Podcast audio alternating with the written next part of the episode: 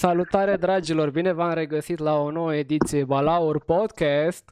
Uh, avem uh, invitați în domeniul furnizorilor de nunți, iar uh, uh, astăzi, uh, astăzi seara o avem pe Ionela Guzic, este, sper că pronunț bine, uh, este da. solistă de, de muzică populară destul de cunoscută în România și obișnuită cu aparițiile TV, deci ea cred că va avea mai puține emoții decât, uh, decât am eu de obicei. Um, până o să intrăm în uh, direct cu ea, o să vă arăt și câteva uh, clipuri care le-a postat ea pe pagina de Facebook. Ea în momentul de față este în California, în Statele Unite și hai să vedem ce face în perioada de uh, izolare, să zic eu așa, în, uh, în această perioadă. Și apoi revenim cu ea în direct, da? Ok.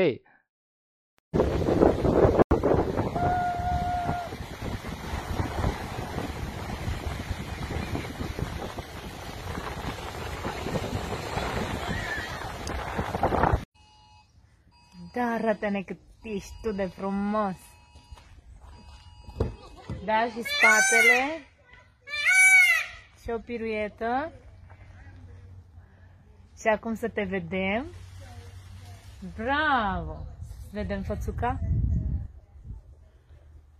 Bravo, bravo! Ești cel mai frumos. Da, da, tu, tu. Ești cel mai frumos.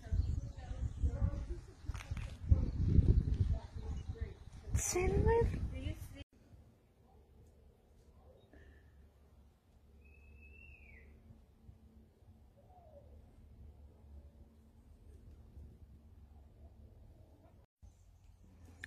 Astăzi vă arăt o altă parte frumoasă a Californiei și anume agricultura, sau mai bine zis permacultură, pentru că despre acest lucru este vorba aici, la familia frumoasă la care mă aflu. Își cultivă singuri toate legumele și haideți să vă arăt cum. Usturoi. Da, e un foarte bun antibiotic, mai ales în perioada aceasta cu virusul. Sfeclă. Uitați aici robinetul, ca să le udă. E o mare problemă cu apa în California, știm cu toții. Pătrunjel și toate cele.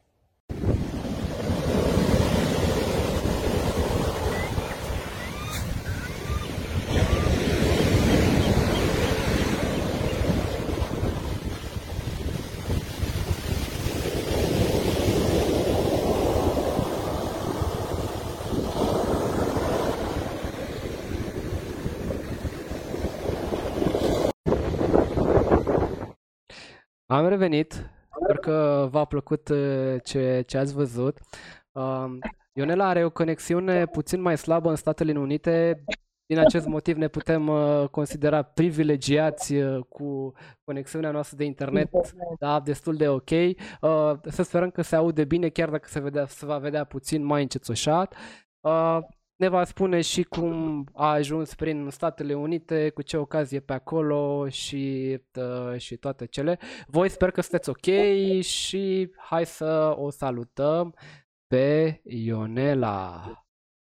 Imediat, unde ești Ionela? Sunt tot aici. Încerc să te, să te găsesc. Imediat, să văd unde este live-ul cu tine.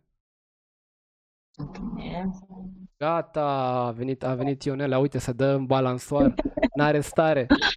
Da, da, Uh, bună dimineața, că la noi este deja bună seara. Pentru cei care ne privesc acum, uh, ora Californiei este cu 10 ore uh, în spatele nostru, deci este practic 10 și 15 minute da, în California Da. acum.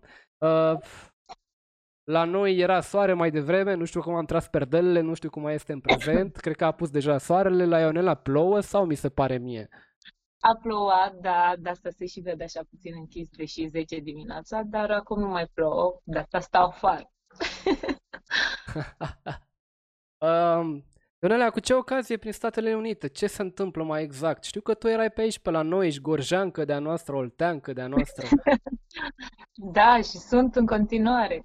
Am venit pentru că trebuia să susțin un turneu muzical cu niște colegi de-ai mei din state, care, ce credeți, vin ei în România să studieze muzică autorească, iau lecții de țambal, de acordeon, de vioară, și după care eu traversez, trec oceanul să vin să cânt cu ei.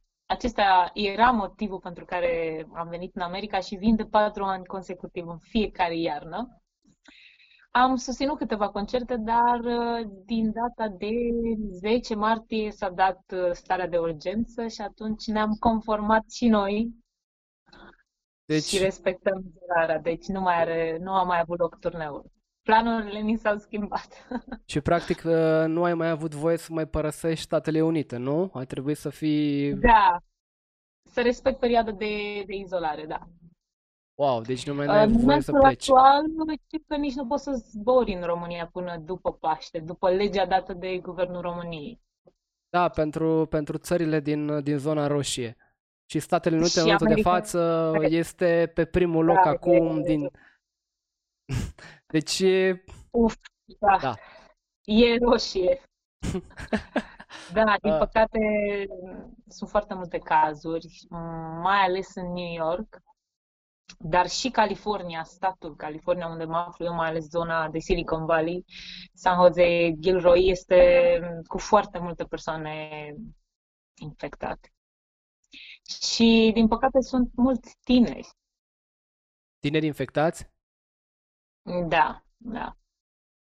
Wow, nu mă Dar uh, în momentul actual toată lumea respectă izolarea, legile sunt foarte stricte, nu iese nimeni afară, în afară de cadrele medicale, cei care lucrează. Avem voie să facem cumpărături, dar și acolo sunt niște reguli, să nu cumperi foarte mult, doar anumite produse, câte un produs de persoană. Și cred că am aproape trei săptămâni de când uh, stau cu familia, cu prietenii la care sunt aici în Gilroy. Dar... Norocul nostru e că avem curte, știi? Chiar asta vreau avem... să, chiar asta vreau să întreb, că ai noroc că ai găsit la, la, la cine să stai acolo în Statele Unite. Da, ah. da, am foarte mulți prieteni aici în state și prietena la care stau este o bănățeancă tare faină, e româncă, căsătorită oh. aici. Și sunt, da, sunt oameni um, foarte, foarte frumoși chiar e o încântare să stau în perioada asta de izolare, că avem foarte multe lucruri de făcut. Gătim, facem limonadă, facem exerciții. Ah, Încercăm să avem parte de alimentație cât mai uh, sănătoasă. Da, chiar că știu de la tine că una dintre pasiunile tale este și alimentația sănătoasă, uh, ce da. ne poți spune, mai ales în perioada asta că toți stăm în casă și mâncăm numai prostii, bem numai prostii și mi-am făcut cumpărăturile mai devreme și recunosc că am mai cumpărat, am fost atras să mai cumpăr și ce nu trebuie, deși încerc să am o alimentație cât mai ok să nu ies uh, cu 5 kg peste. ce ne recomand? Da, eu mă pedepsesc tot timpul pentru că vorbesc de experiența mea, de mine, eu mă îngraș foarte, foarte repede și slăbesc foarte greu. Și atunci, um, am, de foarte mult timp am luat decizia să renunț la carbohidrați, tot ce înseamnă carbohidrați, paste, pâine, tot. Am renunțat la zahăr, nu am câțiva ani de când nu mai consum sucuri, în afară de limonada pe care eu mi-o prepar, cu miere naturală lămâie din lămâi de aici, uh, nu consum absolut nicio băutură. Iar uh, ceea ce mâncăm este foarte sănătos și gătim foarte multe vegetale. Mâncăm dimineața la micul dejun, am înlocuit, uh, nu știu, carnea cu pâinea, cu oricum eu nu mănânc carne, am înlocuit cu foarte multe semințe de susan, uh, uh, quinoa, și atunci, întotdeauna, în fiecare dimineață, micul dejun este format din semințe, lapte de soia și poți să digeri mult mai ușor și sunt mult mai sănătoase față de micul dejun obișnuit. Deci asta fac eu, renunț, am renunțat definitiv la carbohidrați și înlocuim cu foarte multe alimente care au proteine, au vitamine, cartoful dulce uh, are mult mai puțin uh, carbohidrați decât cartoful normal. Uh, semințele au foarte multe proteine. Adică găsim în 2020, în secolul 21, cu ce să suplimentăm dacă vrem cu adevărat să ne hrănim sănătos. Și exact în, în, în, în patria fast food-ului, exact acolo.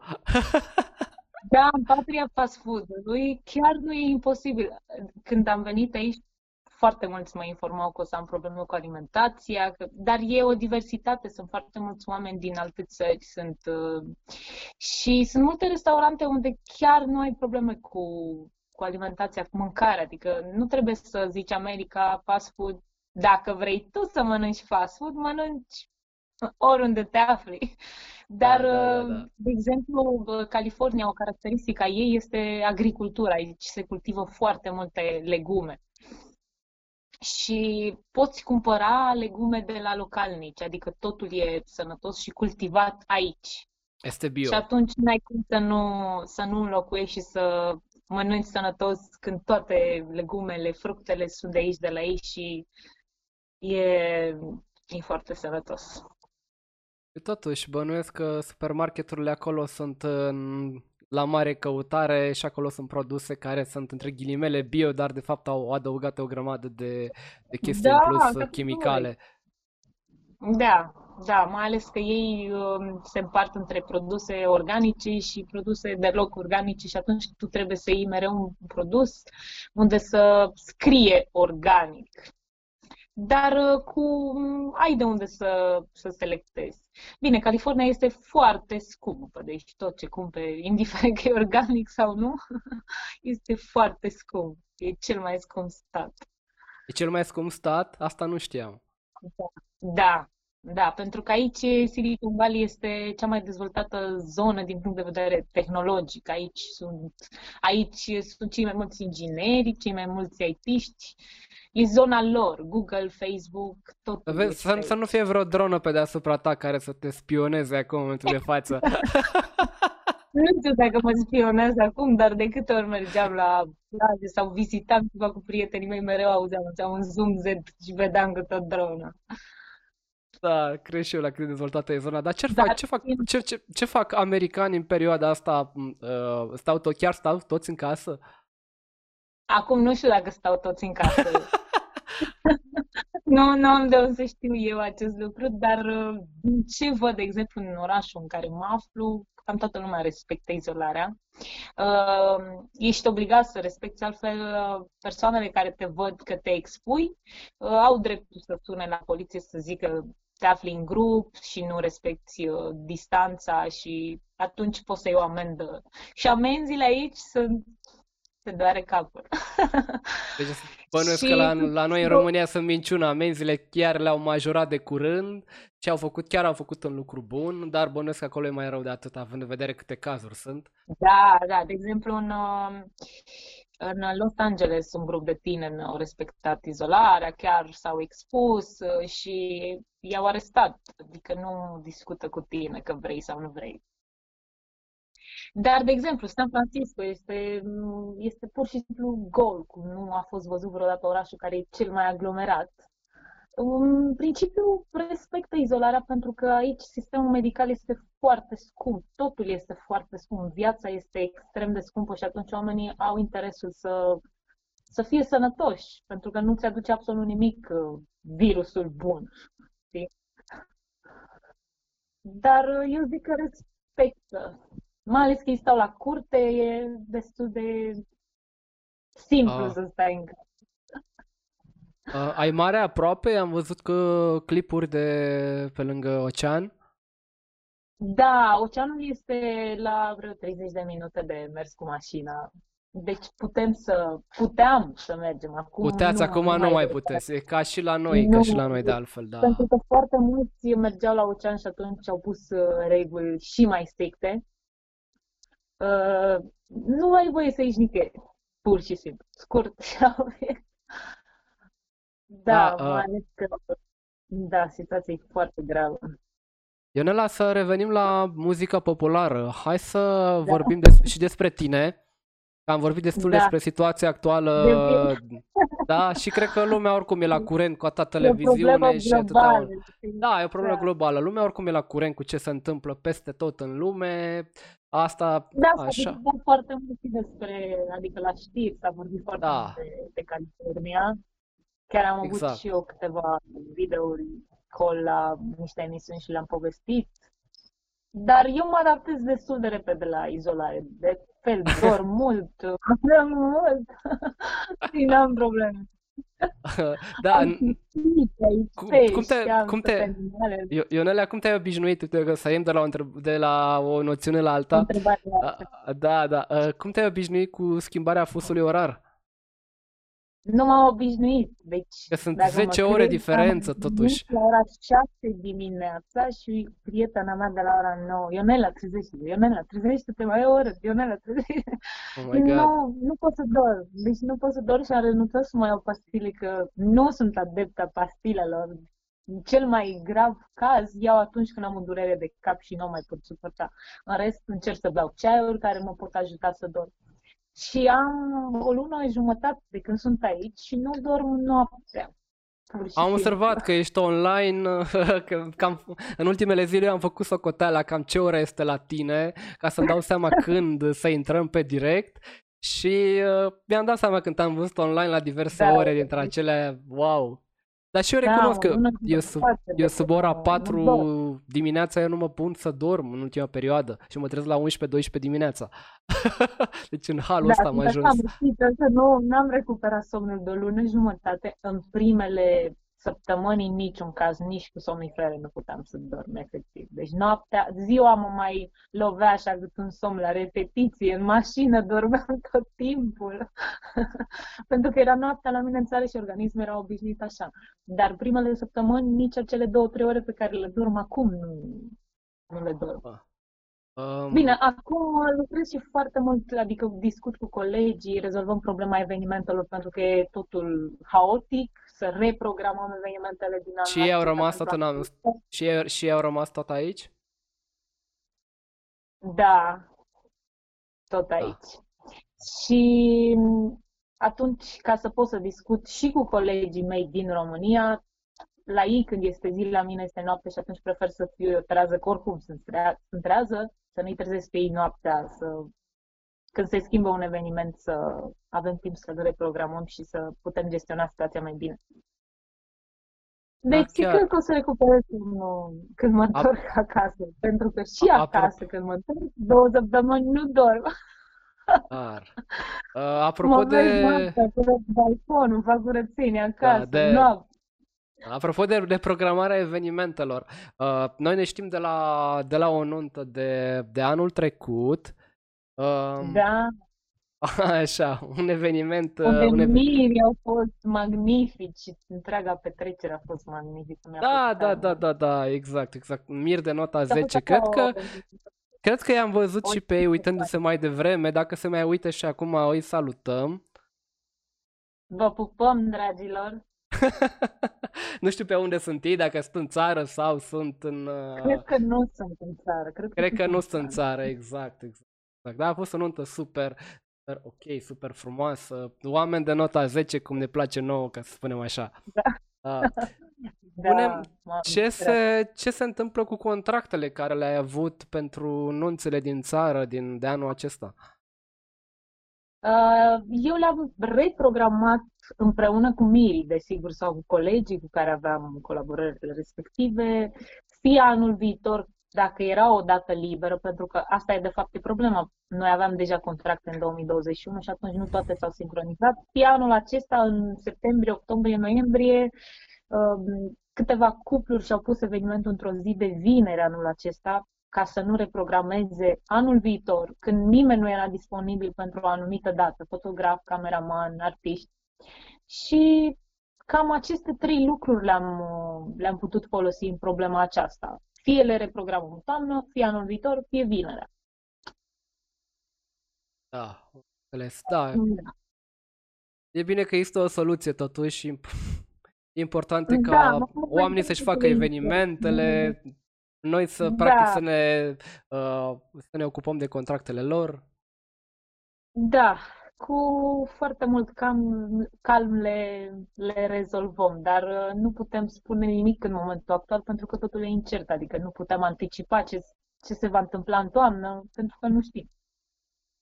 Da, așa este. Uh, Ionela, uh, spune-ne, te rog, uh, cum ai început tu? Hai să vedem, tu ca solistă de muzică ai o voce foarte, foarte mișto ca să vorbesc eu așa mai direct Ei, cu tine, că ne cunoaștem, nu ne... Așa, și acum când vorbesc cu tine, chiar ai voce faină, sincer. Spune, cum ai, cum ai început tu? Da, Care e povestea ta? De Bine, și sper da. să fie doar o răceală, să nu fie altceva. Cum am început să cânt? Eu, de fapt, mi-am dorit foarte mult să merg la o altă școală, pentru că am crescut și am învățat la o școală generală din sudul Gorjului, satul meu se numește Miluta, la vreo 20 de kilometri de micul orășel Turceni sau 60 de Târgu Jiu. Și la 14 ani îmi doream foarte mult să plec din sat și să, nu neapărat pentru partea muzicală, și pentru o mai bună educație, pentru un liceu mai bun, pentru a vedea cum stau lucrurile într-un oraș și a investi foarte mult în educația mea. Știm cu toții că uh, școlile din mediul rural sunt ușor diferite față de uh, școlile din mediul urban și atunci cred că fiecare copil are dorința aceasta de a putea învăța și mai mult. Și acolo m-am înscris la o școală de, de muzică. Mie îmi plăcea foarte mult dansul, îmi plăceau instrumentele, mi-aș dori foarte mult să cânt un instrument și am ajuns la școala de canto popular. Și așa au început lucrurile cu concursuri, cu diverse activități muzicale în cadrul liceului Spiru Hare din Târgu Jiu. Uh, după care m-am mutat în Craiova, unde am stat șase ani de zile. A, deci uh, ești obișnuită cu orașul. Da, cum să nu? Face șase ani sunt mulți ani. și am foarte mulți prieteni în Craiova. De altfel, când uh, trebuia să plec în America, am avut o problemă cu mașina și prietenii mei din Craiova m-au dus la aeroport în București pentru că era să pierd avionul. Wow. Deci, în Craiova am niște prieteni minunați și cunosc foarte multe persoane olteni foarte frumoși.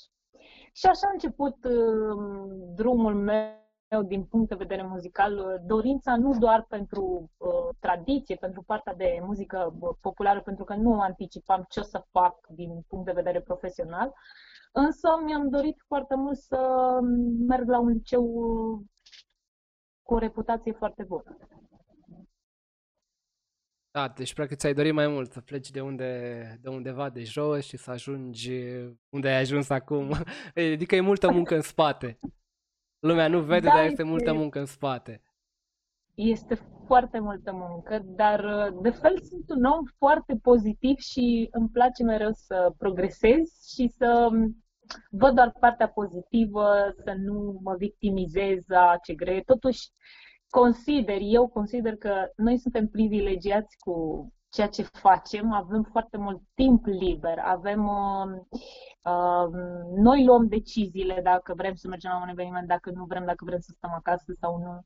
Și suntem recunoscători așa universului pentru că avem mult timp liber. De exemplu, mă uit în America, sunt foarte mulți oameni care muncesc extrem de mult. Sunt de la 8 până la 10 ore. Timpul este esențial pentru ei. Este, cred că, cel mai important lucru. Au, nu știu, două săptămâni concediu într-un an de zile. Doar două săptămâni. Și atunci noi, care avem atât de mult timp la dispoziție, cred că putem să fim recunoscători Universului și să facem mai mult și să avem doar cuvinte pozitive pentru tot ceea ce trăim și pentru Exact. tot ceea ce avem parte în fie- în viața de zi cu zi. Și atunci Exact. nu e momentul să ne victimizăm și să zicem ce greu ne este, pentru că avem totuși această șansă de a ne organiza viața altfel și de a ne bucura de timpul liber. Da, asta le spun și eu colegilor mei uh, fotografi de nuntă, să avem răbdare, răbdare că totul va fi ok, vom vedea ce e de făcut, uh, n-a căzut meteoritul, nu a dat bomba nucleară, Nu, asta zic, asta- eu zic că suntem ok, atâta să avem timp cât puțină suntem răbdare. sănătoși, restul nu se va rezolva la un moment dat și Și Cred asta că zic și nimeni nu față, poate da, da, da, da, față de alte pandemii din istorie, noi acum totuși uh, avem un cămin unde pute- un loc, o casă unde stăm bine, avem internet, avem televiziune, avem canapele, da, deci ce să-ți dorești mai mult? Că e- era, Da, era un și- banc pe Facebook, uh, practic plătești, uh, plătești 30 de ani pentru casă, vorbesc de prima casă, chestii de genul acela și apoi da, ți-e greu da, să stai da. Uh, câteva săptămâni, da? Da? Da, așa este. Deci, tocmai de asta spun că suntem uh, privilegiați și un alt lucru pentru care trebuie să ne bucurăm e că România, până acum, din fericire și sper să rămână așa, nu suntem uh, țara roșie, știi? Adică oamenii au posibilitatea să, să, nu știu, să stea în casă și să nu fie Aibă grijă de ei. Aibă grijă de ei. Da, de și sper să, să ținem mai repede decât în alte țări. De exemplu, în America o să dureze mult mai mult la câte persoane sunt infectate în momentul actual, dar, mă rog, se vorbește că ar fi și mai mult. Deci, da, da să... datele statistice sunt estimative, după părerea mea. Nu cred că sunt uh, exacte una cu una. Da, da în fine. Asta e un alt uh, subiect. Da, mai e un alt subiect, e mai complex, care știu exact uh, ce, cum noi, se face și cum... așa mici pe lângă aceste subiecte da, și da, pe lângă da, da, da, se da, întâmplă da, da. la nivel politic, deci... Uh, da, Ionela, cum, uh, uh, cum ai ajuns să fii cunoscută de la nivel local, se spune așa, la nivel național? Odată ce tu ai apariții TV la nivel național la diverse televiziuni, totuși trebuie să știm cum ai ajuns acolo. Da, am ajuns pentru că timp din vreo 90 ani, de la 15 ani până pe la vreo 25-26, în fiecare an am participat la festivaluri, concurs, care se organizau în diverse orașe din uh, România. Adică eram concurentă, mergeam cu două piese, le interpretam și în funcție de cum cântam puteai să câștigi un premiu sau să uh, fii promovată la o anumită televiziune din uh, România. Timp de vreo 10 ani, nu știu dacă am participat la sau am fost invitată la foarte multe emisiuni. După acele festivaluri și premii câștigate am început să merg la televiziuni și datorită acelor festivaluri concurs. Și punctez acest lucru pentru că foarte mulți se întreabă cum de am ajuns să vin în America. De la un concurs a pornit toată această poveste frumoasă și intensă pe care trăiesc aici. Pentru că m-a remarcat o olteancă de aici, din America, care este stabilită în America și ea m-a invitat pentru prima oară în America să vin să cânt și așa a pornit povestea. I-am cunoscut pe colegii mei, am realizat foarte multe proiecte împreună, au venit în România să studieze, sunt îndrăgostiți de muzica noastră și nu sunt români, sunt cu toții americani. Americanii? Și... Americanilor le place muzica populară exact. românească? Da.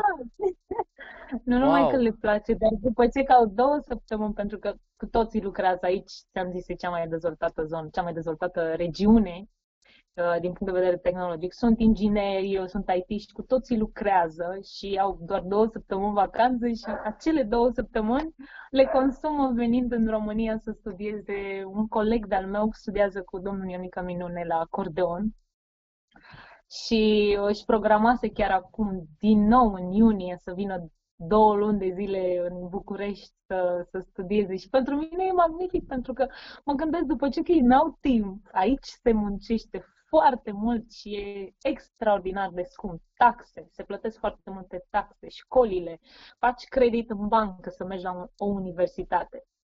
Deci um, trebuie să ai două, trei uh, joburi ca să poți să faci față cheltuielilor.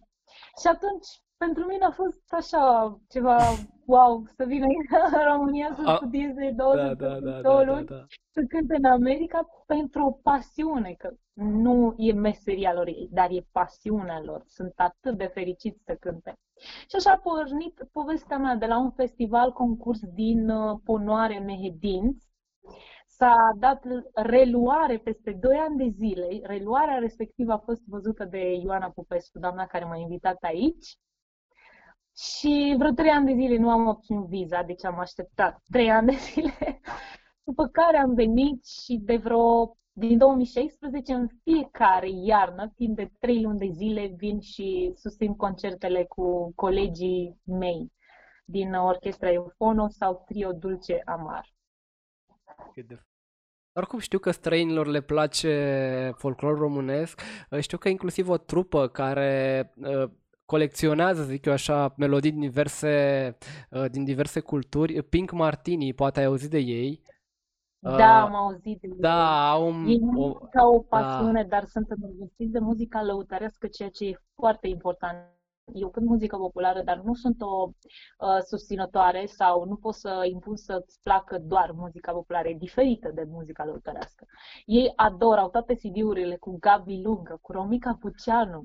Uh, pentru ei e un Wow. privilegiu să ducă să studieze cu domnul. Deci când au ajuns la domnul Ionică, care este maestru acordeonului, erau atât de emoționați și de fericiți când i-am luat de la aeroport să-i duc la domnul Ionică și la doamna Gabriela, care e o gazdă minunată, soția dumnealui, erau atât de fascinați că au ajuns la persoana care era pur și simplu de mulți ani, reprezenta un idol pentru ei. Și pentru mine, îți dai seama, era fascinant pentru că mă gândeam, ei locuiesc acolo, muzica lăutărească e în România, ei vin în România să studieze, să-și piardă vacanța pentru o pasiune. Și la repetiții sunt mereu, de-abia așteaptă să vin, să repetăm, să învățăm o altă piesă. Și doar muzică lăutărească cântăm, îți dai seama, putem cânta cu ore sau sârbe. și m-am gândit pentru că e al patrulea an și pentru mine e extrem de importantă această realizare, să construiesc o relație din punct de vedere muzical și o colaborare fructuoasă cu ei, să ne cunoaștem, pentru că la început uh, nu ne cunoșteam, nu știam ce o să cântăm și anul acesta era cel mai fructuos cu concertele, aveam foarte multe concerte la Seattle, la LA, dar uh, chiar dacă s-a anulat acest turneu, nu regret că am venit. Nici nu anticipam ce o să se întâmple când am venit eu pe 24 februarie, nu știam ce o să se întâmple, da, da, dar da, da. Uh, este foarte, foarte frumos și foarte intens să ai o astfel de experiență cu alți oameni din altă țară, o altă cultură, o altă viziune. Văd cum gestionează ei partea uh, muzicală, activitatea lor. După 8 ore de muncă vin acasă, haide să repetăm. Să... Deci nu arată că sunt obosiți, că a doua zi te trezești la ora 5, pentru că traficul e infernal, chiar dacă ei au foarte multe autostrăzi. Conduci foarte mult, este foarte aglomerat, dat fiind milioanele de locuitori de aici. Și atunci e un imbold, e, e o experiență foarte faină pentru mine ca să văd cum văd ei lucrurile, cum, um, cum și le organizează și cât de mult efort pun pentru o pasiune. Da, Și așa a pasiunea și pornit pasiunea. colaborarea noastră, o Da, să, da, da, de da, fapt, da, da, da. plănuiam să vin anul acesta în România să mergem la câteva emisiuni, să-i prezint, pentru că am tot vorbit de ei. Acum am realizat și un vlog pe care o să-l postez săptămâna viitoare cu câteva concerte pe care am apucat să le susținem în februarie. Și cred că o să dureze mult timp colaborarea noastră, pentru că sunt dispusă să trec oceanul oricând ca să vin să cânt cu ei și îmi place tare mult. Uh, Mai ales că mi-am făcut foarte mulți prieteni aici și mi-am dorit uh, pe la 25 de ani așa să plec o perioadă din țară, încă nu știam, nu mă regăseam. Îmi place extrem de mult uh, România, îmi plac pomii, îmi place mâncarea, îmi plac oamenii, am mulți prieteni, dar uh, doream să plec o perioadă să fac o schimbare, că sunt și Da, lucruri da, în da, care da. Să nu mai mă încerci și regăsesc altceva. E deloc. vorba de experiențe, cum spuneai mai devreme. Și e normal să-ți placă Da. România, având în vedere că cânti din folclorul românesc. Dar apropo de folclor Da. românesc, uh, cum, uh, cum îți găsești uh, melodiile care să le, să, să le cânti? Să le reinterpretezi în varianta ta? În Faci un general, research, ceva? Eu spun cred din, că din doar postura de din, uh, necunoscător. Da, în general uh, interpretez câtece din uh, repertoriul marilor artiști și de acolo mă inspir. Ce faci, Alma? Bine. Vrei să le zici bună la prietenii mei din România? Hai. Bună. Bună! De-abia să te zi, fetița. Ea este Alma, stai așa că mă văd doar eu și tu nu te vezi. E fica prietenei mele, româncuța despre care vă vorbeam, Mihaela Cosmi, și cu ea am fost la emisiuni online și am povestit uh, despre California. Îți place în România? Da. și ce-ți place ție? Ia spune-le tu. Ce-ți place ție să mănânci cel mai mult? Clătite? Ce fel de clătite? Pancakes în acelea... Zi. Uh, Ce fel de clătite? Pancakes, acele americane sau clătitele europene, acele rulate sau Nu, batistuțe? clătitele românești cu dulceață, Deci, cu deci tot. acelea rulate, da? Deci dacă e să rulăm așa... Da, da, e cartofi prăjiți și ciorba de perișoare. Foarte Da. tare. Da, referitor la cântece, că despre asta vorbeam uh, și în general mă inspir foarte mult din muzica lăutărească, îmi place foarte mult muzica lăutărească. De asta trec oceanul să vin aici să repet cu colegii mei pentru că mă încântă ceea ce ei au ales. Deci, dacă ar fi după mine, aș merge în fiecare zi la repetiții, aș cheltui toți bănuții pe piese, pe uh, înregistrări cu profesioniștii noștri, pentru că avem foarte mulți muzicanți foarte buni. Sunt uh, foarte pasionată de acest aspect. Melodiile, melodiile tale, te-ai gândit să le reinterpretezi într-un stil mai, uh, mai adaptat timpurilor noastre? Da, pre- da, chiar sau lucrez preferi la să un le- proiect acum. Da, le voi readapta, dat fiindcă sunt uh, cântece proprii, pot să-mi permit să schimb ceea ce doresc. Uh, lucrez la un proiect, momentan, dat fiind perioada pe care o trăim cu toții în stand-by, știi? Dar uh, doresc să le reinterpretez într-o altă, cu o altă viziune și lucrez cu niște colegi din Timișoara și sper să se concretizeze cât mai uh, repede proiectul undeva prin iulie-august, dacă putem să uh, mergem, să vizităm și scăpăm de această perioadă de izolare, Da, cu da. siguranță o să se concretizeze și voi, uh, voi posta altceva. Uite, apropo Însă sunt mereu de... deschisă la proiecte noi și mereu îmi place să învăț și să văd cum aș putea să îmbunătățesc partea muzicală, în ceea ce mă Exact, privește. exact. Uh, Te întrebam lucrul acesta pentru că, apropo de folclorul românesc reinterpretat, am observat în ultimii ani cât de mare succes a avut uh, sub Carpați cu melodiile Da, acelea da, reinterpretate cu Acum muzică foarte electronică, des. cu Da, hip-hop, cu da. toate. Deci a fost nebunie. Eu sincer sunt fan sub Carpați de asta și mulți dintre cei care Da, le privesc și acum. Artista care cântă cu ei, Georgiana Mănăilă, e o foarte bună prietenă de-a mea pe care am cunoscut-o tot în perioada de festivaluri, concurs, de asta susțin și punctez mereu acest, acest lucru, ca um, tinerii, copiii să meargă la festivaluri pentru că își pot face prieteni, noi pot vedea și cunoaște alți oameni și pot învăța foarte multe uh, lucruri și, și fac foarte multe conexiuni. Deci, Georgiana Mănăilă, prietena mea, cântă cu ei și e o idee atât de bună și un proiect atât de bun și foarte ascultat de toată lumea. Deci ai punctat foarte bine această idee și sper să concretizez și eu un astfel de Da, da, da, orice proiect de, de genul ăsta e, e binevenit. Uh, E bine cred că, venit. da, da, cred că și cei de la Subcarpați aveau o vorbă, dar îmi scapă acum cu uh, ceva cu folclorul românesc, îmi scapă exact, uh, exact uh, expresia respectivă. Uh, ceva de poporul nu are ceva anume dacă nu are folclor sau chestii de genul. Și practic Da, asta, asta cred ne, de, ne definește pe noi, practic să ne, să ne păstrăm identitatea naturală, uh, națională, știi, și să fim naturali exact așa cum ne-am, ne-am format noi. Da, cred că ar fi bine să se promoveze acest lucru, ceea ce spui tu și la televiziune, că lipsește cu desăvârșire ceea ce spui.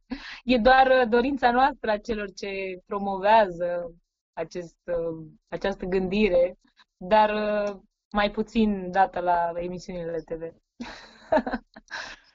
Da, uh, gândește că uh, și în prezent uh, uh, oamenii nu au uitat uh, de muzică populară ca exemplu în condițiile acestea de, cum spun eu, de, uh, de pandemie. La Spitalul de Boli Infecțioase din Craiova, poate ai citit știrea, au făcut o horă uh, acolo în curtea spitalului, sau cred că acolo era, uh, pe muzică populară, ceea ce unora, unora li s-a părut un pic trasă de păr, dar eu mă gândesc că poate pentru ei a fost așa o mică uh, gură de aer, ca să spun așa, o mică relaxare față de stresul la care sunt supuși, sunt la, sunt la spitalul de boli infecțioase, unde sunt, uh, spital, unde sunt uh, uh, internați cei cu, cu boli de genul acesta din Craiova. De asta zic, așa că n-ar trebui da. să-i învinovățim de absolut nimic, n-ar trebui să-i judecăm, lasă și pe ei să simtă bine, să în prima linie, îi apreciem și îi susținem foarte mult cu ceea ce fac. Da, și eu susțin cadrele medicale. Nu cunosc cazul despre care vorbești și ce s-a întâmplat și cum au comentat. Nu am văzut. Da, a fost la nivel național. O horă pur și simplu a fost, uh, a fost judecată greșit că în loc să muncească ei făceau hora. Da, dar poate au făcut două minute și apoi s-au relaxat și s-au întors la, la treabă. Da, întotdeauna sunt uh, păreri diferite. Da, practic orice ai face, totdeauna va exista și păreri și pro și contra. Deci oricum am dau gura lumii este slobodă. da. Face parte și acest lucru din tradiție, știi? Da, mai ales la, la noi cu, și cu bârfele și cu chestii de genul.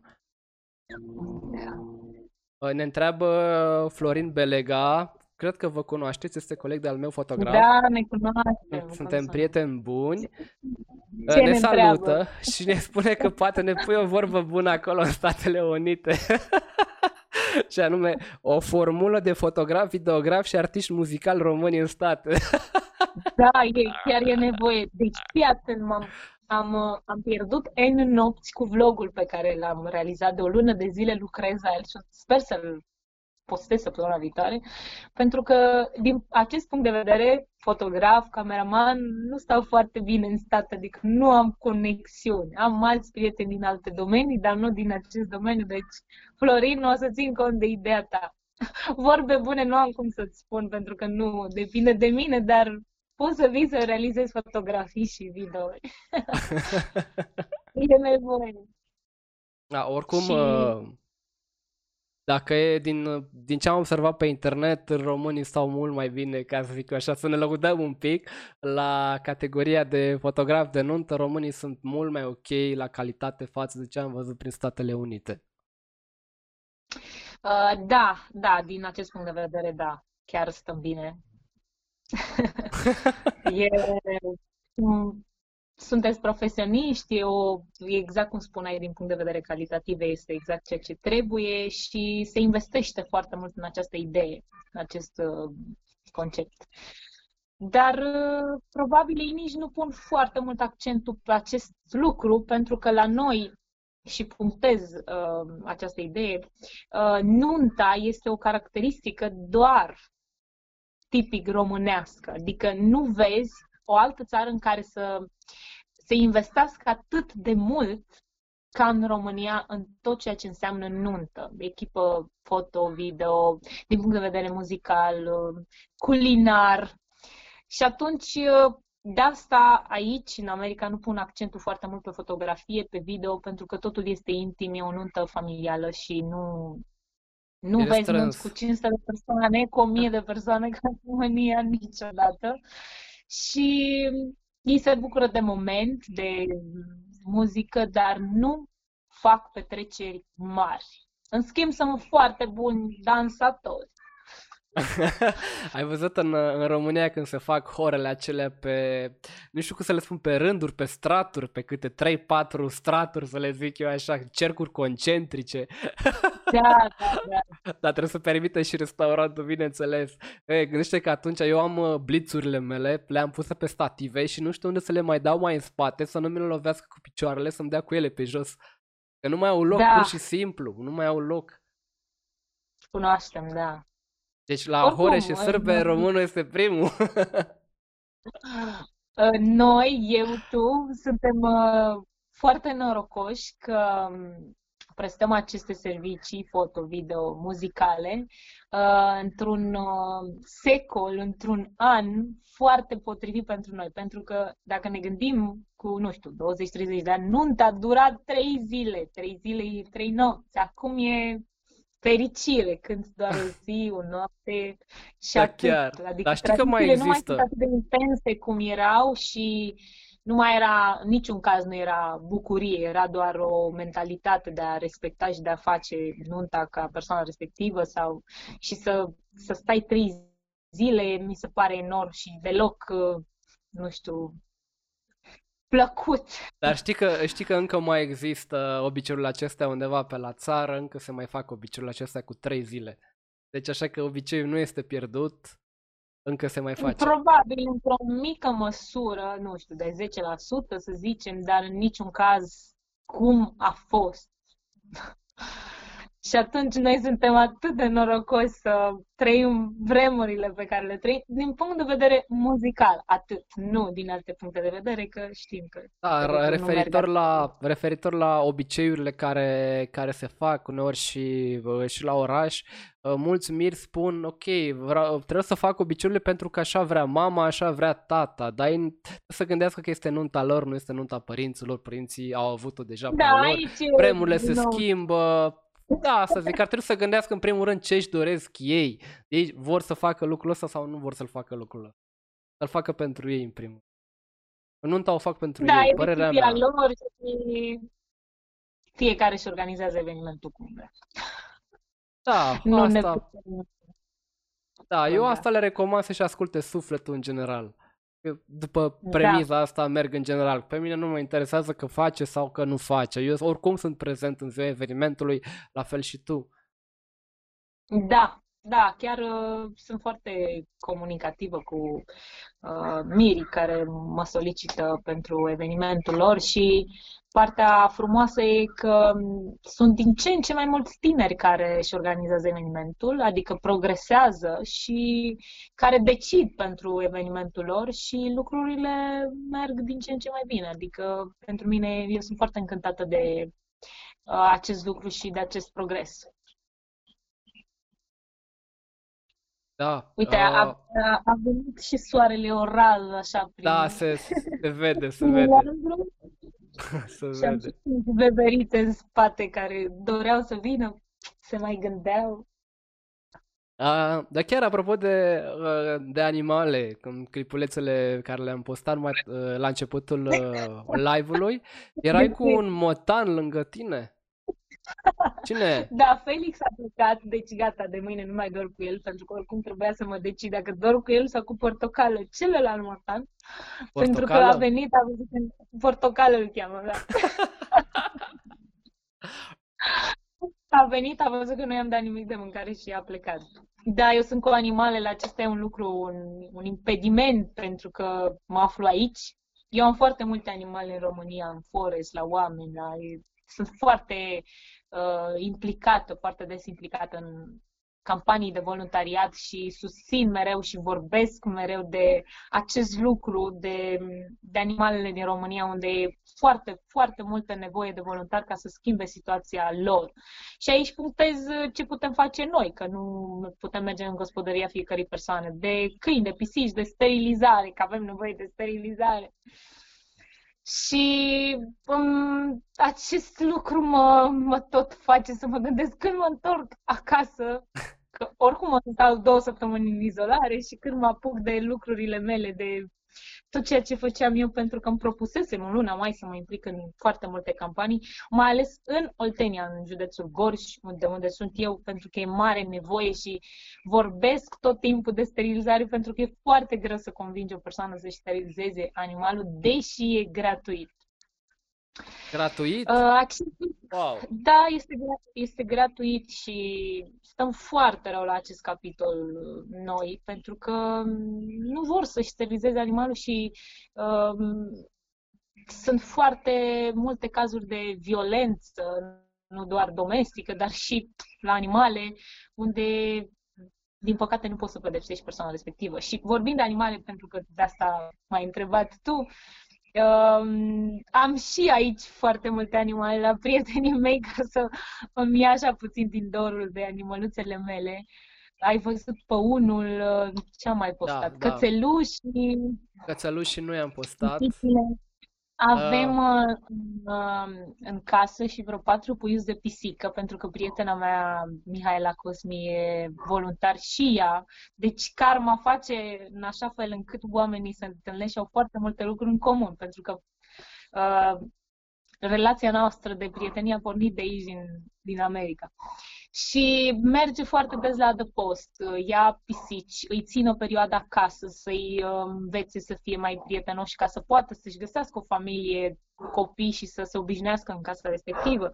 Deci ei susțin foarte mult aceste idei de adopție, de voluntariat, nu încurajează uh, abandonul sau uh, comportamentul barbar pentru animale și Uh, un alt motiv pentru care îmi place această experiență din, uh, din America, în afară de partea muzicală, este că pot să uh, învăț foarte multe despre voluntariat și să pot ajuta și mai mult animalele, pentru că eu mă implic foarte des și îmi dedic foarte mult timp și susținere financiară pentru ele, să le pot ajuta și mai mult și cum pot să uh, conving oamenii să acorde o mai multă atenție animalelor sau măcar să accepte să le sterilizez. Da, Eu merg arată... din București, mă duc în Gorj, iau cățelușe, le sterilizez pe la Craiova, le duc înapoi. Am avut în apartament câteva săptămâni foarte mulți puiuți. I-am dus la cabinet, la plin de purici, toate cele. Așa, așa am prins eu tot la fel un ONG, un proiect uh, cu medici, medici din Germania acum câțiva ani. Uh, am aflat întâmplător printr-o vecină din cartier care își plimba husky-ul eu îmi plimbam cățelușa, am aflat de programul de sterilizare și știu că cățelușa mea avut uh, probleme cu, cu nașterile uh, și am decis să fac lucrul acesta. Bineînțeles că două zile cățelușa nu a mai suportat, era destul de apatică, dar apoi și-a revenit, acum este ok. Bine, am dus-o la țară la ei mei pentru că e la curte și e plină de viață, are cred că 11-12 ani acum și cum mă vede, e foarte bucuroasă. De... Mă bucur foarte mult că am făcut pasul acesta de a o steriliza, să nu mai aibă probleme. Da, e, că poate fi e fatal atât de pentru ea. Dar atât de greu, crede-mă, fac extrem de multe și mă implic în astfel de multe, în foarte multe campanii de sterilizare și întâmpin zilnic refuzul, nu doar din partea uh, localnicilor, dar din partea instituțiilor în mare parte, să nu sterilizeze, adică nici nu contează ce zici și refuză categoric animale. În schimb, um, prietenii pe care i-am aici, nu doar din punct de vedere muzical, de exemplu, am o prietenă Nancy din Sacramento, pe care care pur și simplu m-a fascinat. Vine în fiecare an în România, deci foarte multe persoane de aici vin în România, adoră pur și simplu peisajele noastre rurale, uh, mâncarea absolut delicioasă, pentru că aici foarte multă mâncare este procesată, dar în niciun caz, chiar dacă este un stat al agriculturii, nu se compară cu legumele noastre care au miros, care sunt mai eco. Da, da, da, da. acolo sunt mai de plastic, așa. Vine și face, vine și face voluntariat în uh, România de vreo 5 ani. Și când m-am dus la un concert în Sacramento, a venit cu un cățel care avea un um, avea o problemă de sănătate și avea cărucior, să mi-l arate, era în mașină, am și postat și să uh, fie și în vlogul pe care îl voi pune pe YouTube, uh, să mi-l arate că este din România, din Galați. A venit cu avionul, sărcuțul, l-a adoptat pentru că era pe lista eutanasierii din Galați. Adică la noi oricum, dacă eutanasiezi sau nu sterilizezi, e ceva banal pentru foarte multe persoane, adică nu contează un câine. Și l-a salvat. Or, e atât de greu să îngrijești un câine sănătos, dar e și mai greu să îngrijești un câine cu probleme care nu se poate deplasa. Ea trebuie să-l ia mereu în brațe, să-l ducă, să-l plimbe. Și a venit cu el la Sacramento să mi-l arate că e din România. Știa că sunt din România și tot am postat de animale și să-mi spună cât de mult se implică și cât de des vine în România pentru animăluțe. Este mereu um, prezentă în toate campaniile domnului dr. Aurelian Ștefan, cel care promovează această idee de sterilizare gratuită, pentru că uh, știm cu toții că nu este gratuit peste tot și foarte multe cabinete taxează extrem de scump această operație. Da, da, da. Și atunci uh, voluntarii, prin diverse uh, campanii și donații, vor să uh, îmbunătățească și să încurajeze această idee de sterilizare gratuită, că poate convingem oamenii să accepte să-și sterilizeze uh, animalul. De exemplu, eu am renunțat oricum, a fost ziua mea pe 13 martie și la tort, că zahăr n-am voie să mănânc și la carbohidrați, că paste și n-am voie să mănânc. Nici măcar de ziua ta. Nici măcar de ziua wow, mea. Wow, cât de drastică ești. Am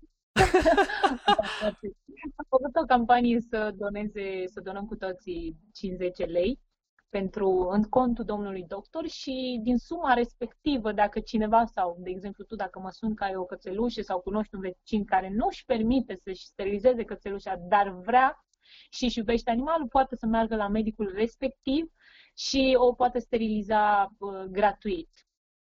Tot timpul uh, citesc și îmi dedic timp să văd cum pot să strâng donații pentru cabinetul respectiv sau cum pot să uh, merg acolo să fac ore de voluntariat și pentru acele ore de voluntariat să sterilizez cățelușele străzii, că aici este marea problemă. Sunt foarte multe cățelușe um, pe stradă și abandonate și ele sunt cele care se înmulțesc da. cel mai mult.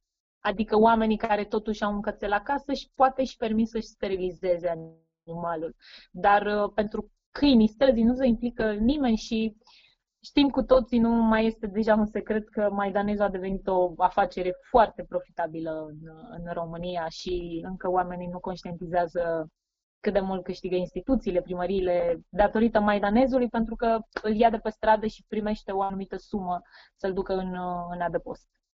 Da, exact. Asta am observat și în Craiova, în Craiova în, adică în ultimii ani. din au... Borj, din satul, da, da, da. nu știu, și ți-l duc în satul din Dolj și îi dau drumul, capturează din nou și încasează banii de două ori. Și atunci, normal wow. că instituțiile nu, nu acceptă sterilizarea, adică oricine se poate documenta dacă deci, probabil așa, așa au dispărut câinii din Craiova, care acum 10-12 ani erau plini de maidanezi, acum nu mai există câini în Craiova decât foarte da, rar. Da, decontează 700 de lei pentru fiecare câine capturat de pe stradă și tu poți să-i dai drumul în 10 județe și îl capturezi din nou și să oferă cei. pentru că nu există o legislație clară care să spună ce și cum. Nu, nu există, de-abia acum au început să se dea amenzi când în fiecare zi se întâmplă un caz de o de un caz barbar, fie îl arde viu, fie îl spânzură, fie îl... De-abia acum am început să se dea ușoare amenzi, dar în momentul actual, la câte cazuri barbare se întâmplă, nu s-a arestat nicio persoană pentru tot ceea ce fac ei cu animalele. Și atunci când vorbim despre capturarea câinilor, oricum nu li se acordă o atenție și e un interes foarte mare financiar și de asta refuză instituțiile categoric sterilizarea. Da, deci. Și îndemn și e, ar fi minunat ca foarte noi, tinerii, să ne implicăm în, în voluntariat, Fii. pentru că doar asta putem schimba idei, uh, mentalități, că asta e marea problemă în mediul rural, mentalitatea de zic, a, nu, nu sterilizăm că e păcat, și, dar îi abandonează și foarte mult în, în educație, pentru că sunt mulți copii care reacționează foarte pozitiv la când vine vorba despre animale și mă încântă acest lucru. În, în generația tânără putem să avem încredere să schimbe mentalitatea privind comportamentul față de animale și atunci voluntarii au un aport foarte mare în, în această dedicație pentru animale, să meargă să, în adăposturi, să plimbe căței care sunt închiși acolo 24 de ore din 24, să se deplaseze la persoanele care nu își permit nouă o mașină. Eu asta fac când merg la țară și iau cățelul, sterilizează gratuit, îl duc înapoi. E vorba doar de o oră și nu știu cât costă să faci combustibil, să te duci în orașul respectiv, că în mare parte doar la oraș se sterilizează, nu există cabinet veterinar în mediul rural sau dacă există e foarte rar. Și e nevoie de, de voluntariat măcar să informeze, dacă nu au timp să se deplaseze cu câinele respectiv, să informeze, uite, există campanii de sterilizare în orașul Târgu Jiu. Sunt foarte multe campanii în Târgu Jiu și sunt foarte bucuroasă că uh, sunt tineri care se implică să, să rezolve această și să stopeze abandonul. Deci informația este esențială să mereu, mereu să-i spui celui de lângă tine, vecinului sau familiei respective, să-și sterilizeze animalul, adică e ideal să înțeleagă acest lucru. V-am zăpăcit cu animalele. Da, da, da, da, da, da, da, așa este. Dar să știi că, uh, uite, la oraș, observ aici la, la mine la bloc. La mine la bloc aici este plin de porumbei și de pisici maidaneze. Oamenii le dau de mâncare. Deci aruncă frimituri pentru porumbei. Deci, statistic la vorbind, țară, nu la, la țară. problemă. Știm că problema e în mediul rural. Acolo nimeni nu controlează aceste lucruri sau, nu știu, poliția Dar acolo pornește de la mentalitate, că chinuie un da. câine, că Eu am o trăvește o pisică sau altă chestie și îți uh, cam destabilizează așa totul în viață, pur și simplu, vezi lucrurile altfel. E, e foarte multă violență și trebuie să fim onești, să vorbim și despre aceste lucruri, pentru că asta se întâmplă. Și în mediul urban, dacă sunt foarte mulți oameni care mai hrănesc pisicile, porumbei, în mediul rural la o trăvie de actualitate, știi, e ceva normal.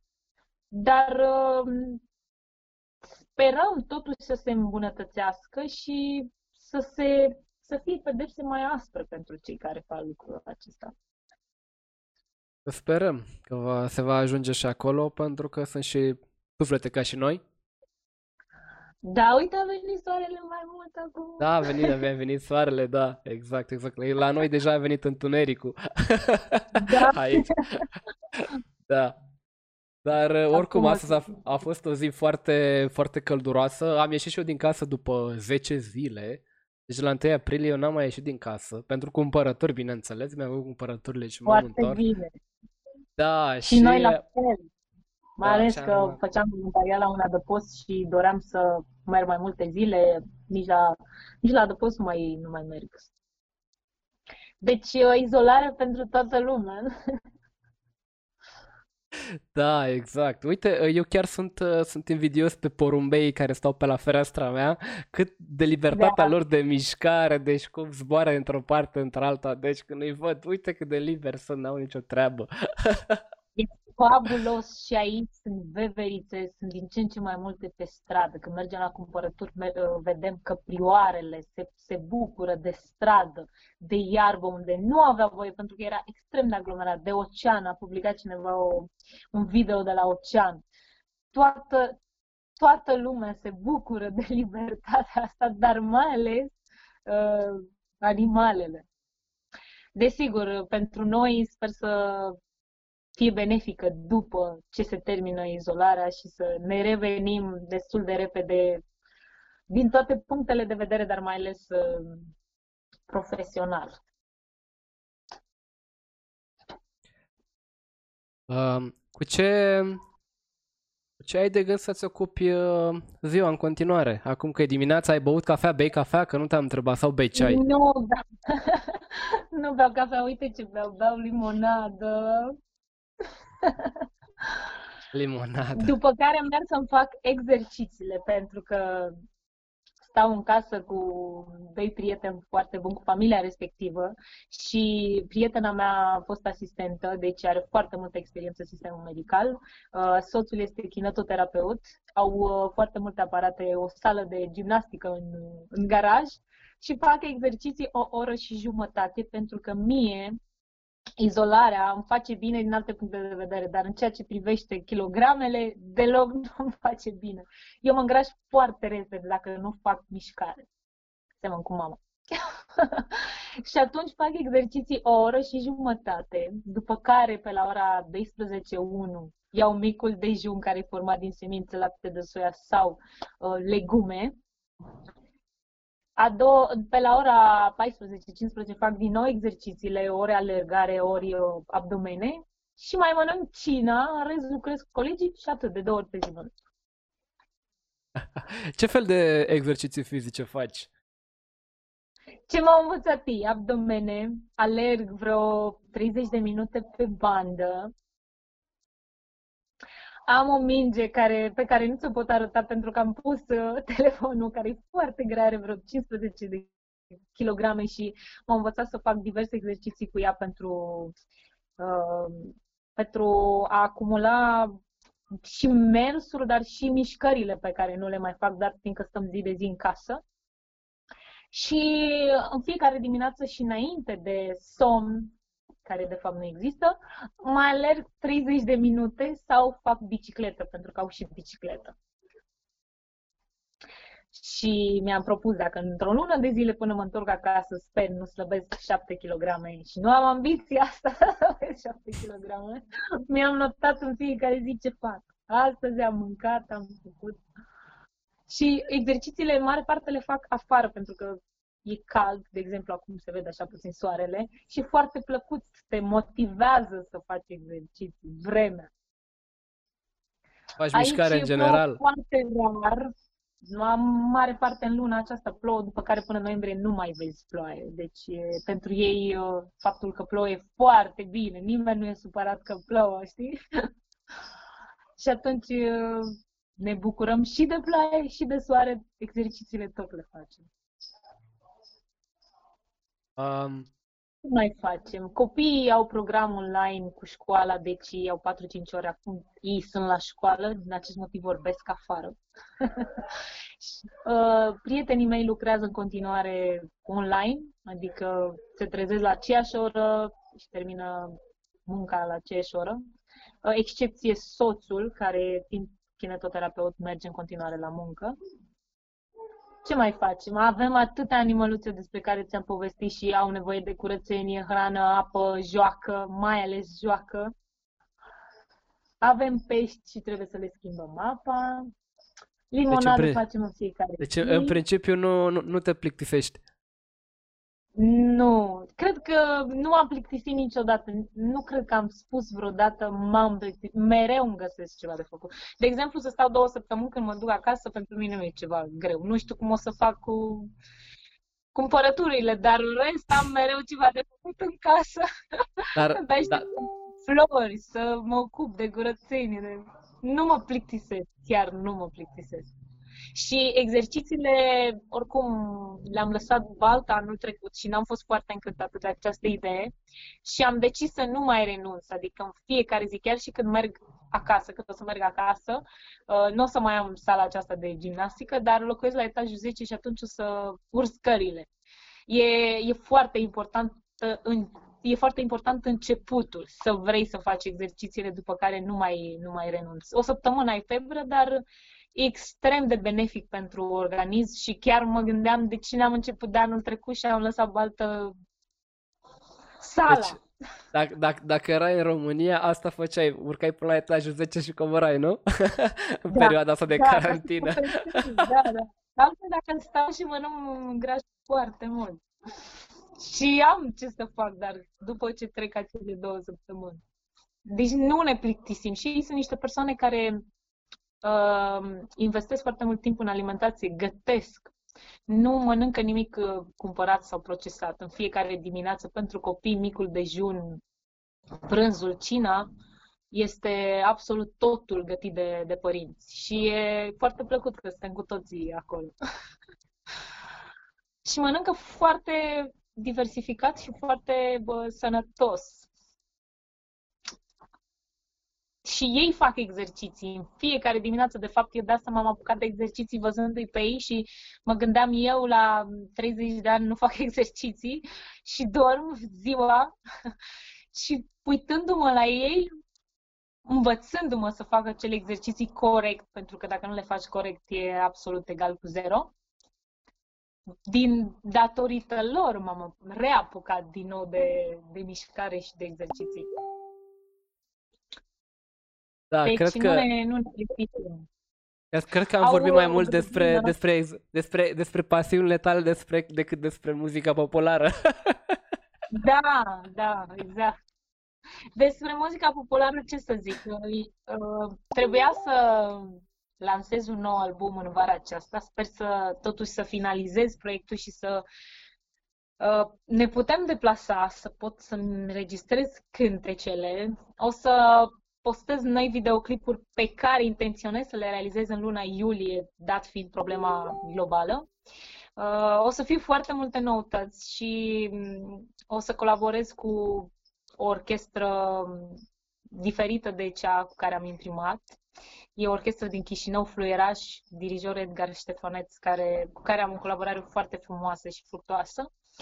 Uh, Balkan Friends e un band din uh, Timișoara și ei sunt cei care abordează astfel de idei noi, uh, dat fiind uh, așa folclor îmbinat cu jazz sau cum văd ideile, e un altfel de proiect și cu ei intenționez să, să realizez uh, piesele mele reinterpretate.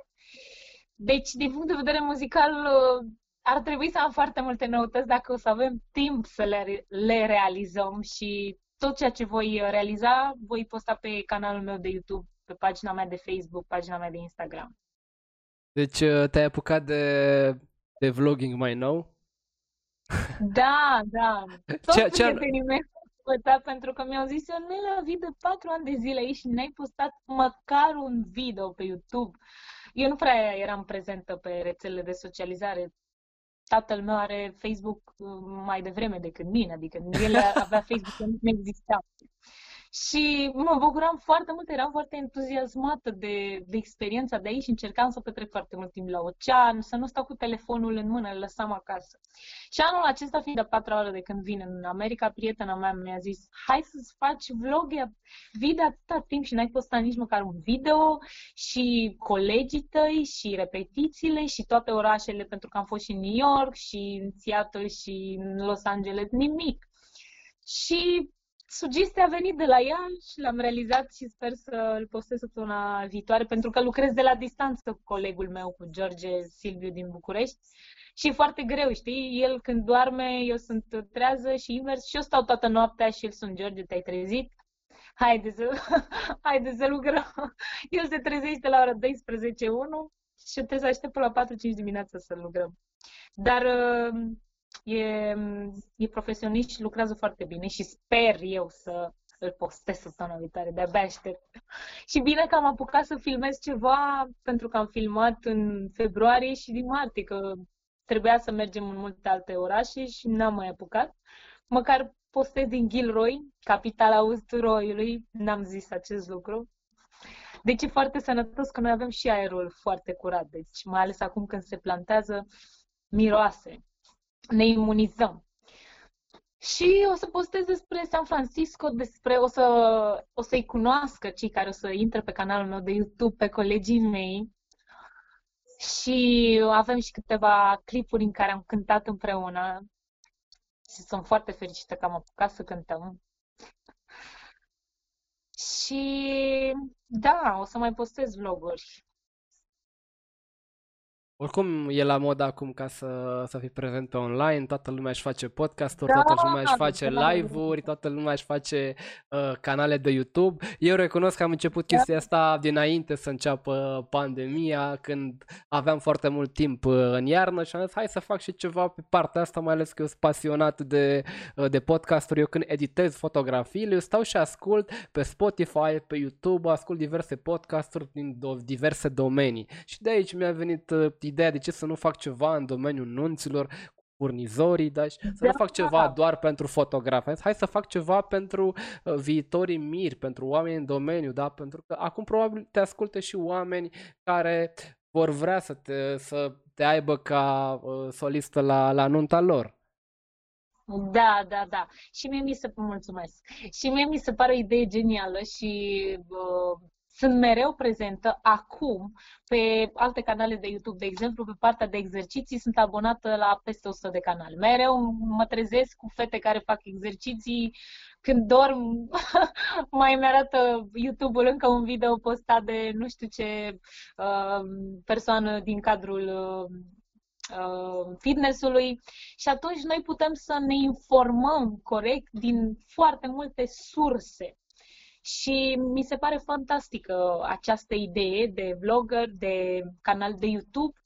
O să fac un episod când o să ajung acasă, în afară de cele din America, unde o să prezint, uh, cred că în jur de trei episoade, primul cu partea muzicală cu colegii mei, pentru că merită să, să-i ascultați, cel de-al doilea cu San Francisco, când încă nu era pandemia și pot să vă arăt minunatul oraș, e foarte frumos. Și podul Golden Gates și străzile și tot, tot, tot. Și cel de-al treilea, cum și ce facem noi în perioada de pandemie.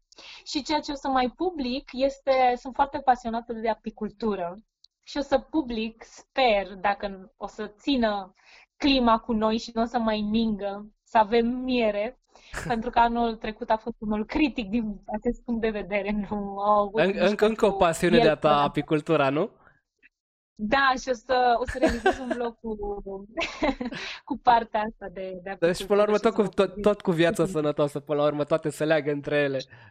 Cu natura. Da, cu... pentru mine, da, pentru da. mine a, fost, um, a fost esențial să introduc acest, această alimentație sănătoasă pentru că sunt alergică la diverse alimente. Partea cu kilogramele nu e deloc ușor de gestionat Atenție fetelor, mai ales la 30 de ani. Se schimbă totul, slăbești mult mai greu. Dar nu numai la fete, și la mine a existat problema asta și am rezolvat cu alimentație și cu sport. Acum mai știu cum da, să mă mențin, chiar dacă mai fac excese. Exercițiile sunt foarte grele, dar și mai greu este să scap de acele kilograme și pentru... Nu, nu trebuie să fii artist sau fotograf sau video cameraman, ce videograf. da, important este să, să ai grijă de tine, știi? Să nu, în momentul în care iei foarte multe kilograme, extraordinar de greu să dai jos. Deci eu aici sunt cu familia, cu prietenii mei, când văd prăjituri la ce mai gătesc ei, ce mai prepară pentru copii, plec efectiv, să nu le mai rog normal că aș mânca. Sunt, sunt tentante. Nu, nu, nu zahăr, nu pâine, când miroase pâine, mai ales că el o prepară soțul prietenei mele, plec din cameră, mă duc direct în camera de Dar gimnastică. Ce, fa- ce faci la evenimente? Există candy bar-ul acela? Anunți. Niciodată nu mănânc. Rarior s-a întâmplat când colegii mei ziceau, Ionela, deci știi cât e de bună, deci mă, gustă, gustă măcar un pic. Și cădeam în capcană. Dar de un an de zile Uh, dat fiindcă sunt vegetarian, oricum mâncam acasă înainte să plec la eveniment, că nu diger foarte bine să mănânc, să cânt.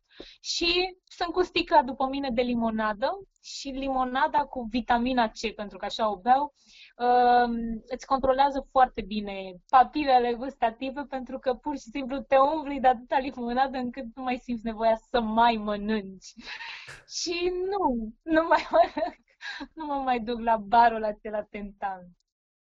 Da. Și sunt foarte, foarte fericită că am reușit să-mi controlez, pentru că eu de fel sunt foarte gurmand, adică înainte nu puteam O posticioasă să... s-ar spune așa mai pe românește.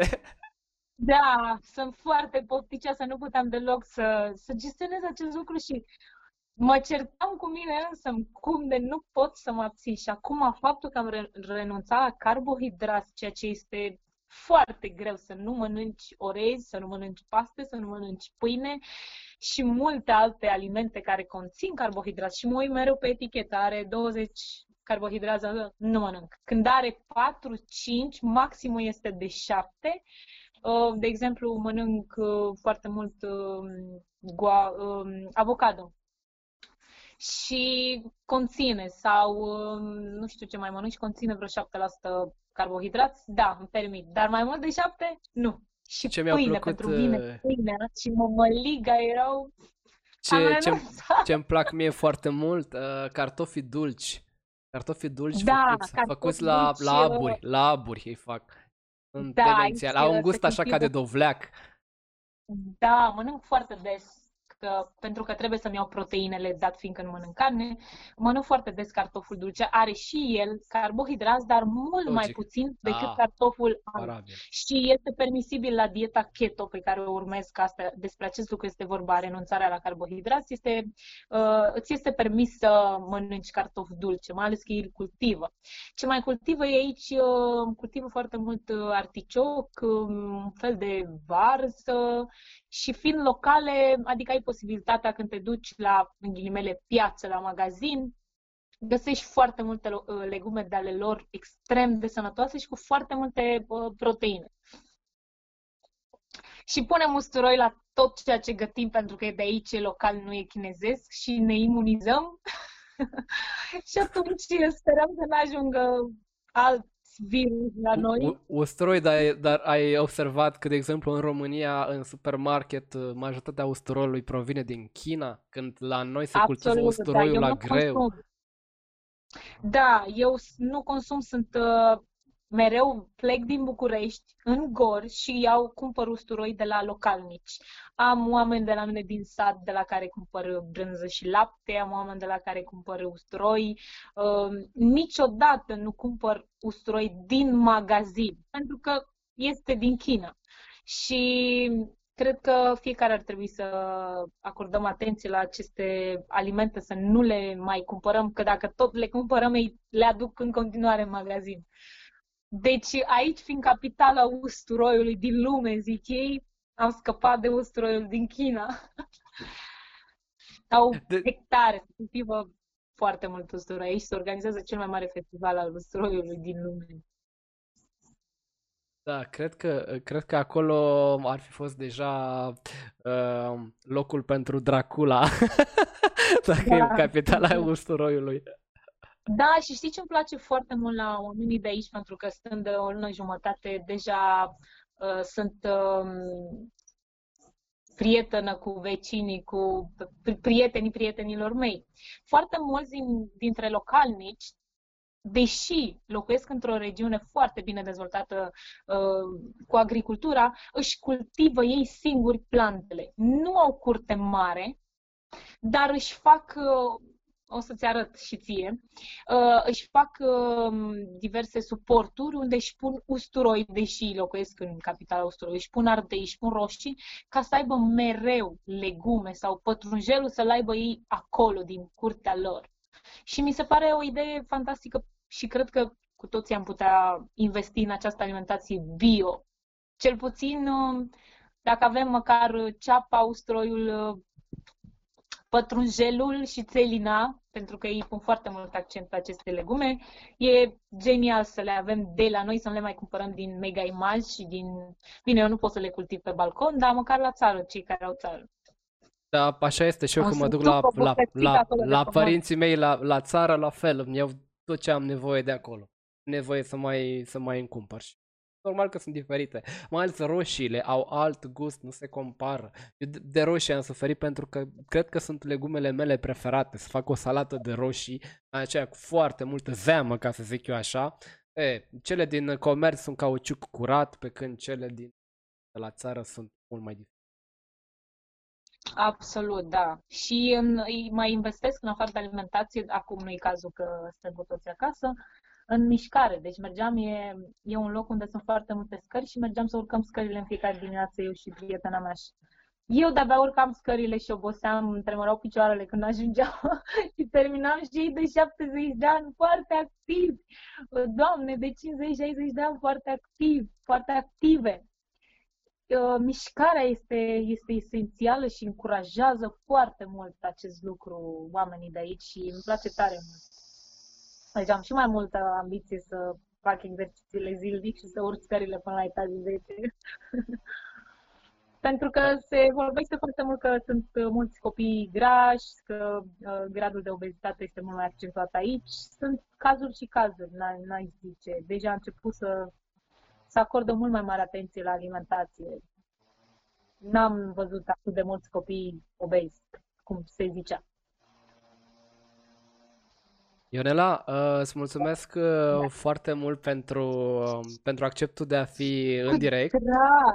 Și te așteptăm uh, înapoi în țară să ascultăm noile da, tale proiecte, să vedem noile tale da, proiecte. Da, să intrați pe canalul meu de YouTube, pe pagina mea de Facebook și de Instagram. Singurele pe care le am. Că e la modă să facă altcineva mai am vreo da, două, trei da, false da, da, da. care nu sunt ale mele și tot dau report, tot dau și tot. Și au și nu știu ce număr de telefon care nu e al meu, deci atenție să intrați pe pagina mea reală de Facebook și de Instagram și de YouTube. Și Fan eu de-abia aștept să mă întorc. Da, exact. e official, ceva de genul, nu? Da, este, da. și eu îți mulțumesc tare mult de, de invitații și mă bucur că am putut să avem un dialog așa virtual și sper să scăpăm cu toții de perioada asta de izolare cât mai repede și să respectăm regulile, să stăm în casă. Habar da. nu am când vin acasă, nu știu nimic. Momentan când se va termina? Nu da. știu. Sunt doar două companii care mai zboară în România. În momentul actual poate să se schimbe situația după sărbătorile pascale. Însă, dat fiindcă sunt la curte, n-aș zice că mi-e greu. Deci mi-e bine momentan. Da, uh, mulțumesc tuturor celor care v-ați uitat. Uh, mulțumim! Da, exact. Și mă mai gândesc cine o să fie următorul invitat. Încercăm să găsim tot da. pe cineva care are legătură cu nunțile. Încerc să fie cât mai divers, da, să fie diferiți da, furnizorii. Da, putem discuta de problema actuală, cum reprogramăm, cum facem să ajungem la un uh, punct comun cu mirii, noi artiștii, voi, uh, să putem reprograma și să fie o dată disponibilă pentru ambele persoane și să um, ușurăm acest stres pentru, pentru clienți. Așa este. Bun, uh, Ionela, eu am mai luat de pe pagina ta de Facebook și un clip Ia, din San Francisco. Da, cli- un clip destul de scurt uh, de, de la San Francisco, foarte, foarte interesant, pe care îl voi, uh, îl voi băga în, uh, în da, încheiere. Deci, să cred că la San Francisco n-am, n-am crezut în viața mea că o să cânt muzică populară la San Francisco cu profesioniști, cu instrumentiști din America. E Super. un clip foarte drag Super. Mulțumesc uh, încă o dată, Ionela. Cu mult drag. Și ai grijă, ce, ai grijă ce, faci, ce faci pe acolo. Da. Deci activități și activități deloc uh, plictiseală. Vrei să ți-l arăt pe Felix cum stă la soare? Da, da, da, da. Hai să-l vedem. Uite, doar o, o clipă.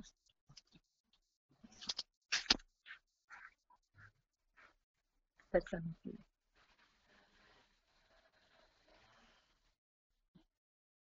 Felix, ce faci acolo? Te bronzezi? Mai aproape, mai aproape ca să-l vedem, uh, să-l vedem mai bine. A fugit, a fugit. Am... Felix, te bronzezi? Este atât de negru încât, Ce faci uh, acolo, încât nu se vede. da. Da, și uite, dacă tot am vorbit de usturoi, stai să-ți arăt plantația prietenii mele. Se vede? Cât de cât uh, micuț aici, dar... Uh, da, păi e recent plantat, acum câteva zile. Ardeiul, roșiile. Deci avem activități. Bun, uh, pe Felix l-ai mai gândit? L-ai mai găsit? Te pup, Laurențiu, mersi de invitație. Da, uite-l cum stă și se uită la mine. Felix, așa, de ce ai Așa, așa, mai aproape, mai aproape. Hai, să-l vedem așa în toată splendoarea cum se tăvălește la soare. De un motan negru. Te-am supărat de ai plecat? Zim, te-ai supărat? Că așa prieteni suntem noi? Îl vezi acum? Așa, așa, exact, exact. Foarte bine. Felix! Hai, dai, dai un pupic? Hai, dă-le un pupic. Dă-le un pupic. Le dai un pupic sau o îmbrățișare? Ce le dai? Trebuie să-l vezi mai bine așa. Gata, le-ai dat un pupic? Așa ca de, Bravo. ca de la revedere. Da, uite, și o privire așa să-i vedeți ochii aceia care te încântă și te hipnotizează. Gata. Ia uite, am cu spatele. Da, păi e soare acum. L-am deranjat din ce făcea el acolo, contempla, nu știu ce făcea. Gata? Mulțumesc. Mulțumesc, Ionela. O să, o să băgăm uh, clipul, uh, clipul de final. Uh, te salutăm cu Sigur. drag, ai, grij- ai grijă de tine și te așteptăm și înapoi voi? în România. Sigur că da, ne vedem cu proiecte noi și să sperăm că o să avem și mai multă energie după toată această perioadă de izolare unde ne-am relaxat, dormit și făcut fel și fel de activități pe care poate în ultimul timp nu le-am făcut. Ok, pa, pa! Așa e, Felix? Pa, Felix! Pupicei! Pa, pa, Ionela! Pupicei, pa, pa! pa.